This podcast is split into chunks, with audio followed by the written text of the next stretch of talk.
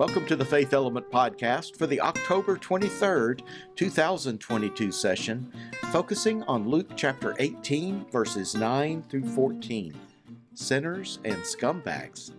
I'm David Cassady. I'm Nikki Hardeman. I'm Bert Montgomery. And I'm Daniel Glaze. What? If you're going to say scumbags, you have to. I know. I was. I was just.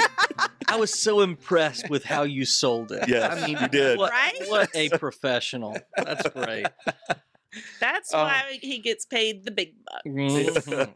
You know, scumbags, that's, that's a great word, really. When you, It really it is, is. a good word. I've got to work that into more conversations.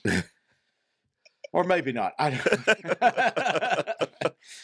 well, I, I don't know about where you live, but here in Kentucky, it is autumn. We have we have cool temps and lower humidity, a light breeze. It is the days are getting shorter, and you know the leaves are actually starting to turn on some of the trees. So hmm. I know I have some favorite fall activities that get made fun of, but I'm wondering they don't have to be ones that are made fun of, but do you have any traditions or just autumn things that you enjoy doing? Well, for most of my life, I have thoroughly enjoyed going to college football games, um, going on the road, going home games, all that stuff, all the way up until the pandemic. But I've gotten very spoiled since the pandemic where I kind of like not going and just watching on TV. so, but you know, it's still it's SEC football here in Mississippi, and um, we got a big game tomorrow, and it's going to be crazy and wild. I'm going to be watching it on TV, but I think next year I might start to venture back out for the you know because it's a It's a two day thing. event. My goodness. Mm. tailgating. Yeah, Yeah, man. But it is something, and it is something great. I love summer. Summer is my favorite time, but I, I can't articulate it why. But I, I feel good in a sweater. You just feel good in a sweater sometimes, you know. Like you can't beat a good sweater. So when it when when the temperatures really you know get to that level, that's that's not bad. What is there not to love about autumn I know. except pumpkin spice lattes? No, But Pumpkin Oh, wait, spice no, anything. Sorry. No, so I I love that I can um, open my windows in my house right now. Um, I love a sweater too, Daniel. I'm here for that all the way. I love fall fashion um, more than any other fashion. And it's like you finally get to take a deep breath after the heat of summer. Um, and so I just enjoy um, all the energy that kind of comes from that. So I don't know that I have any favorite traditions, but I, if you've got a tradition, I'll try it. well, I, I think uh, if our listeners have been on this podcast for years, they know that I am a fan of anything pumpkin related, It's true. including pumpkin spice. I have the creamer in my fridge right now.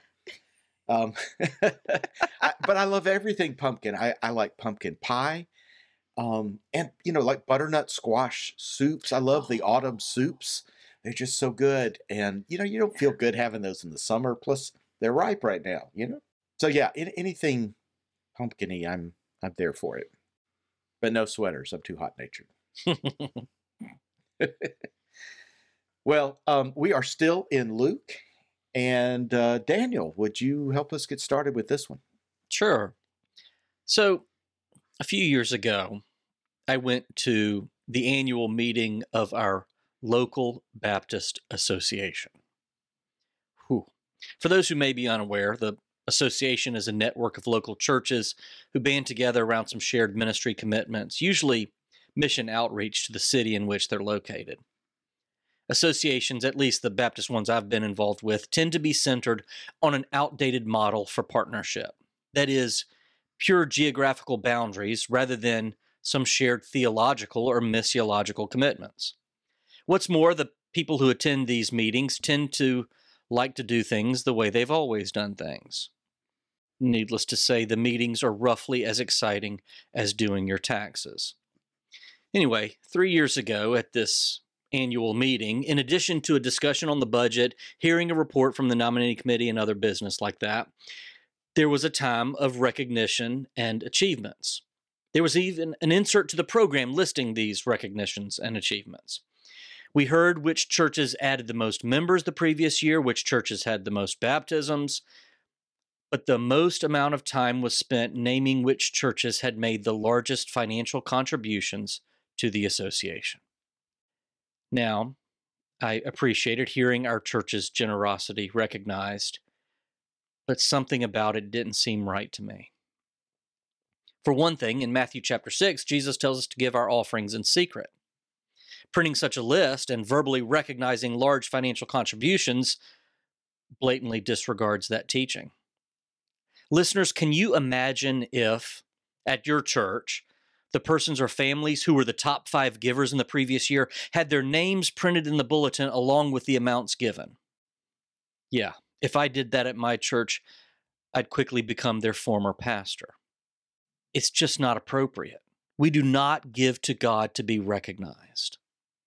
The second thing that bothered me is this listening to all the recognition and accolades, the not so subtle implication is that churches who give more are better or more faithful. And I can give you a hundred examples where that just isn't true. Well, for those of us who like to compare ourselves to others, today's scripture passage is hard to hear. In fact, Luke interprets the story for us before Jesus even tells it just in case we're too dense to understand it. Luke writes, Jesus told this parable to some who trusted in themselves that they were righteous and regarded others with contempt.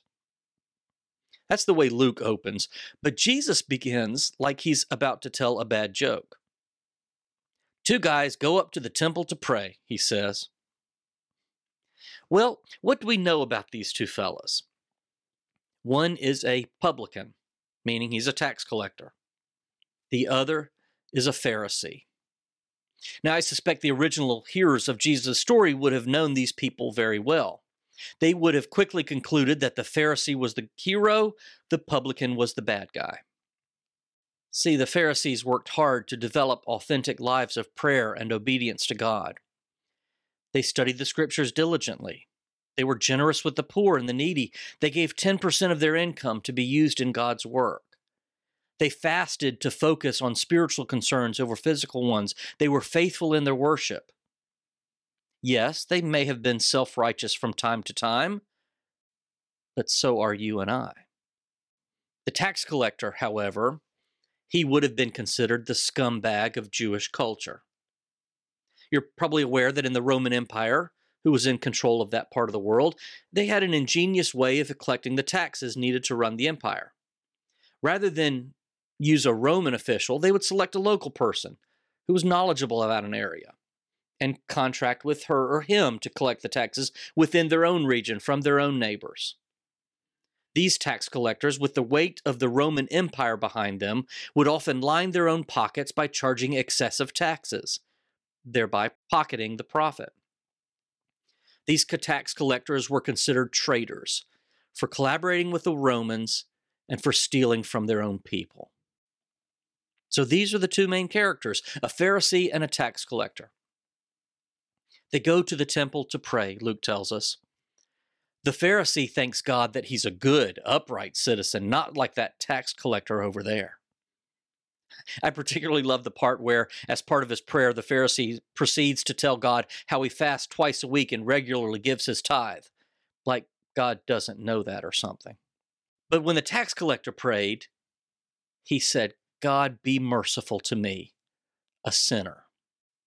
What's more, when this man prayed, Luke tells us he stood far off from the temple and wouldn't even look up to heaven. Now, before y'all make him into the hero, let's be honest. Can you build a church on tax collectors? I mean, you're trying to have a proper worship service, and they're in the back crying in repentance. And pardon my for being pragmatic, but I, as a pastor, depend on tithes and offerings to feed my family. And I like tears of repentance as much as the next guy. But you can't buy groceries with tears. So, what are we to do with this story? Well, First of all, I don't think it matters whether we think we're more like the Pharisee or the tax collector, because truth be told, we're a good mixture of both. What does matter is the love with which we worship, serve, and give. St. John of the Cross said something beautiful, and I believe it to be true. In the evening of our lives, we shall be judged by love alone. The tax collector understood that. He knows that he doesn't have a leg to stand on before God. So he doesn't offer explanation, he doesn't offer excuses or any evidence of righteousness. All he can say, while the tears stream down his face, is Hallelujah, God loves me. Hallelujah, God loves me. That's some background on our text for today. Daniel, thank you very much for that. And thank you for the honest, oh, what's the word I'm looking for? For just the, the, the honesty with which you bring who we are as ministers and who you are as a pastor, who I am as a pastor, uh, to this text, because the truth is, the way we do church is designed to need money. Yep. it it is something that I think a lot of us, all of us, if any of us have any conscience at all, wrestle with. That that our our our jobs rely on people tithing, and what does that do for the people beyond the church, um, and who's in the church and who gets to hear our voices? Uh, you and I both know that we've been in churches, we've seen churches where the people who give the most believe they should have more of a voice. This this is this is hard. This is complicated. This is messy. Thank you for being honest. As Bert said, thank you. Thank you for honesty, but also thank you for helping us see the different angles of this parable so that we can really understand how um, complicated it is. The minute that we read the parable and we realize the publican isn't the hero of the story, and we say, Thank goodness I'm not like the publican, we have just become the publican. Like it is, it is, this is such a challenging parable at every level. I'm not sure that I've ever heard a satisfactory answer to what the whole thing is getting at. I think it provides lots of good discussion. I've been a part of really good discussions before, um, but I'm not sure if I know what it is Jesus was trying to get at by telling this parable. Do you know what I'm? Does that make sense? Yeah, yeah, it does. And I I don't know that I have a satisfactory answer, but I think one of the things that Mhm. that it teaches me is that let's not be so quick to say, you know, well, at least I'm not that. Mm, You know, because n- number one, I, I just don't know that comparisons really have a a place in in the sanctuary of worship. You know, comparing ourselves to one another. mhm. And as I tried to make clear, there are times when I have tried to be faithful in my living and worshiping and giving. There are times that I have become self righteous in that. Mm. And then there are times when I have zero evidence of righteousness to show. So I, I don't know what I'm saying. Other than one of the things it teaches me is that just leave the condemnation and the judgment at home. Just, just, it gets us nowhere. I don't know. Does that make sense? Yeah. Yeah. No, Daniel, that makes a that makes a lot of sense, and actually, I think it's helpful. I, I think that um, when I have read this passage before, I get really focused on the characters, right? Because that's a pretty natural thing to do, and that's Mhm. what we do with a lot of the other parables. Is we say, "Oh, God is this person, and I'm this person, or maybe I'm that person," you know, and see ourselves in the story. Um, and in this one, perhaps it's a story that challenges our need to compare. I think it is a very natural human thing to compare ourselves to others, but maybe this parable challenges um, that aspect of our humanity um, and and calls us to mind our own business. That is very hard. The comparison thing, um, because our entire American culture seems to be built on Mm-hmm. achieving certain standards and who can and who can't. And that's how you deserve. Are you the deserving poor? We can send our money and our our youth around the world to to do things for poor people around the world. Mm-hmm. But the poor people in our own city, well, that's just their own fault. They're lazy. They can, we can do this. Why can't they do this? Right. right and and i think this comparison you know we get the whole comparison thing when people are yelling about forgiving of debts like student loans. Well 50 years ago i paid off my student loans. Why do they have to get theirs paid off? These young folks Mhm. today they think they deserve all this stuff. Well there's a whole system of difference in how that works but without getting into that there's the comparison. Look at Mhm. me look at i've been able to do therefore it's available to everyone else. And if you're not doing it then that's your fault and here's the guy who thinks he deserve every, deserves everything he's getting the pharisee and the guy who knows he doesn't deserve anything and that's Yeah. the, the tax collector who does do systemically horrible things to people but he's also Mhm. trapped in a system it's the only way he's he can live you know and it's just it's i think we need to talk a little bit more into the broader sense of of how our cultures put us in these roles to play off each other uh, and against each other in our comparisons Yeah, Bert, I was I was thinking along the same lines that I guess the way I was phrasing it in my head was that when we read this passage, we see the the ways of the world seeping in, right? And as I was hearing us describe congregational life, where you know people who give more may feel like they need to have more voice, may have more voice, may carry more clout, um, it- or it could be other things. People who do more but Mhm. but the whole comparison thing is where we end up. It feels like um, being in danger of having the world's power structures flow in because the world is extraordinarily good at at hierarchy.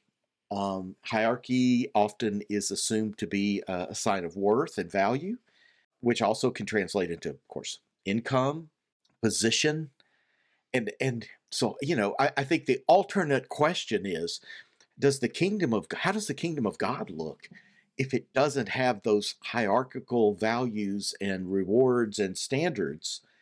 Uh, you know what what is jesus suggesting here? How in the world do we live together if Right. we can't if we can't decide on on these kinds of uh this If we- hierarchy if we can't decide who's better than who. yes yeah let me, i'll give you an Yeah. example um but daniel you go now if you got something I was to say. I was just going to say, and, and I, don't- I don't mean to take us off subject, but the way I read this, verse fourteen in particular, if if we want to play the hierarchy game, then God's going to flip it. You know, like the last shall be first, yeah. first shall be last. Blessed are the poor. yeah And this, I, I, I love this this uh, phrasing here. For all who exalt themselves will be humbled, or or some translations say will be made humble. I don't know what that means, but I don't want to find out. I don't. I don't know. I don't want to learn what it means to be made humble. Yeah, is that is that is that a, a threat or maybe a promise? Uh, you know, it's kind of like It's it's like if if if you get your kicks from giving a lot of money and then using that to throw your power around, Mhm. well, fine. But that's not the way it's always going to be. Well, I want to I want to come in with this example, a personal example uh, uh, between a friend and a, a deacon I once knew, because the deacon the deacon was a wonderful deacon in a church, um, and the deacon was not wealthy, he was not powerful, he was comfortable middle class, okay, but he grew up in the church and he loved the church, and he was very committed, and he was a good Baptist who never strayed which meant that he, you know, uh, you know, he wasn't seeing prostitutes, he wasn't cheating on his wife. The only time he'd ever had whiskey was a few times as a kid when his parents, his mom, back in the woods, gave it to him to help with a cough, right? But he never, once he got old enough, he never drank. he It's never good smoked medicine. right he never drank he never smoked he he raised his kids to be good baptist christians and um, played by all the rules and like i said he was a good solid middle class guy clean cut um, all that kind of stuff but he was a good guy now, so he wasn't a, a a wretched manipulating using his power money and wealth to avoid to manipulate others he wasn't that kind of guy one of my friends, and I, I love this guy. I love this deacon. He was very meaningful to me in my life growing up in the church. A friend of mine I know was a hippie. Uh, and this is when I was growing up. And this is in the 70s and early 80s. So it was still, the hippies were still not the new generation of hippies, but, you know, had all kinds of reasons to leave home, good reasons to leave home, just abandoned the rules of society, decided he didn't want to play by the rules and advance in society, and followed the Grateful Dead around for a while. Had the tie dyes, grew his hair out, mingled with drugs, and who knows what else. But the guy would give you the shirt off his back. He didn't have a lot of possessions. If he didn't have a way to get you what you needed, he knew somebody who could help you get what you needed if you needed something. His heart was geared toward everyone else. And unfortunately, he overdosed one night. And I mentioned that in church. And this deacon, whom I respected, his first comment was, Well, he got what he deserved. Mm. Because I didn't do that. He didn't have to do that, you see. And I remember thinking over time, coming back to this, for me, I see that deacon whom I respected and who was a tr- honest, trustworthy person, but who worked hard for what he got, took pride in what he got, and I've earned this. And that guy squandered everything. Oh, look, that's just a few passages back in the Good Samaritan parable, isn't it? This guy squandered everything. And here is the Zach, the tax collector. Here is the my hippie friend whose heart was in the right place, who always said, "Yeah, I don't deserve anything, so I might as well, you know, other people have made they've got it worse than I do. Let me help them." And and I always thought of that sort of this in our in my social context growing up as the tax collector. I mean, it wasn't exactly the same, but hmm that that sense of pride versus the sense of of humility and selflessness. God, I don't know. I'm screwed up. I'm just doing the best I know how to do. Have mercy on me.